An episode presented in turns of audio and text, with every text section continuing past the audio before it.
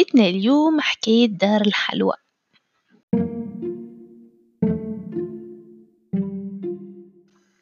آية يا سيدك من سيدك فما بنية ووليد يسكنوا في كوخ مع أبوهم وأمهم في الغابة. الوليد كان اسمه هنسل والبنية اسمها جريتل البو والأم كانوا فقارة برشا. وجاء نهار ما عادش عندهم فلوس جملة باش ياكلوا. خموا خموا ياخي قرروا باش يبعثوا أنسيل وجريتيل للغابة.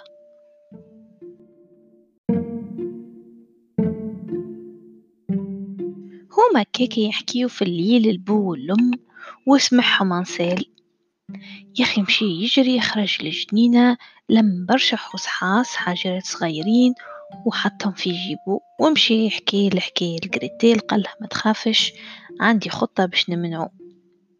أي من غدوة الصباح خرجوا البو والأم والوليدات الزوز ومشيو للغابة.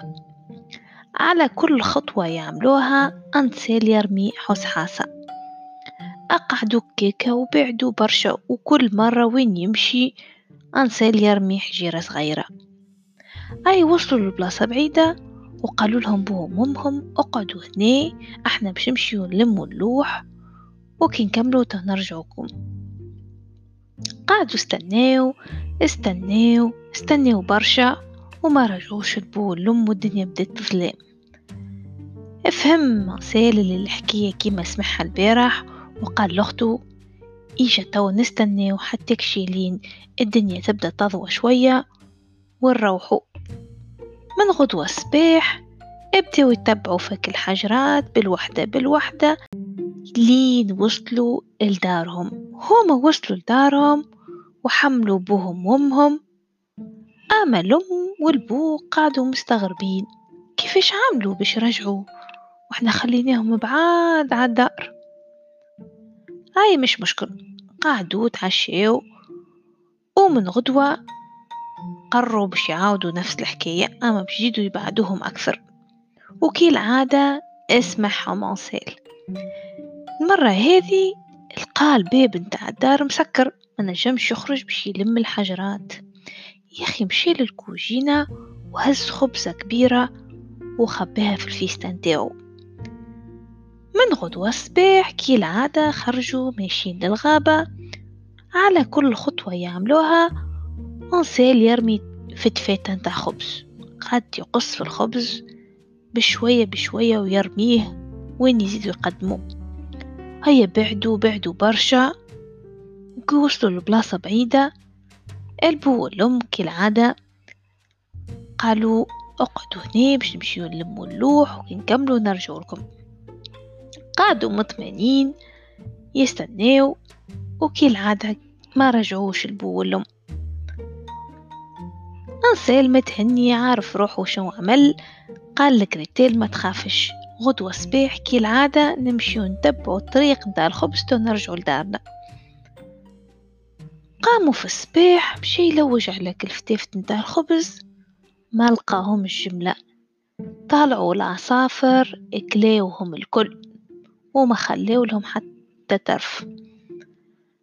خافت جريتيل وقالت يا ربي كيفاش باش نرجعوا لدارنا؟ تو إحنا بعاد برشا ما نعرفوش ثنية حاروا وبداو يلوجوا قعدوا يمشيوا وهما ضايعين في الغابة.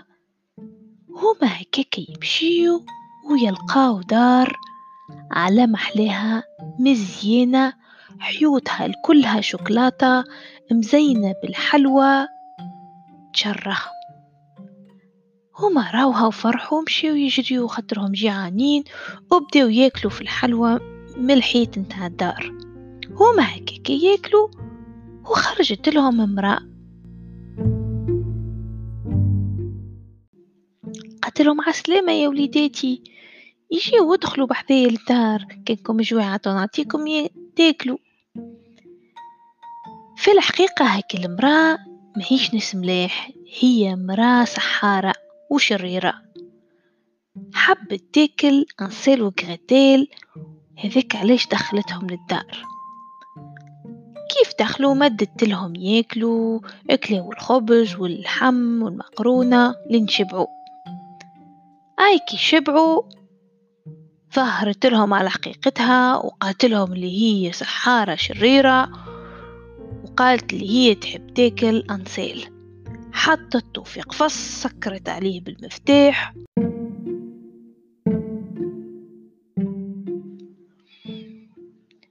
قعدت هكاكا كل نهار هيك السحارة تعطي الماكلة الأنسال باش يسمن باش هكاكا تاكلو سمين. كل نهار تقول لجريتيل طيب له المقرونة وطيب له الكسكسي وطيب له الخبز. كل مرة وهي تطيب له في الماكلة. أما أنسيل كان ذكي وما كانش ياكل الماكلة اللي تعطيها له السحارة كان يخباها وكل مرة وقت اللي تجي السحارة باش تشوفوا سمن ولا لا يمدلها عظم انت دجاجة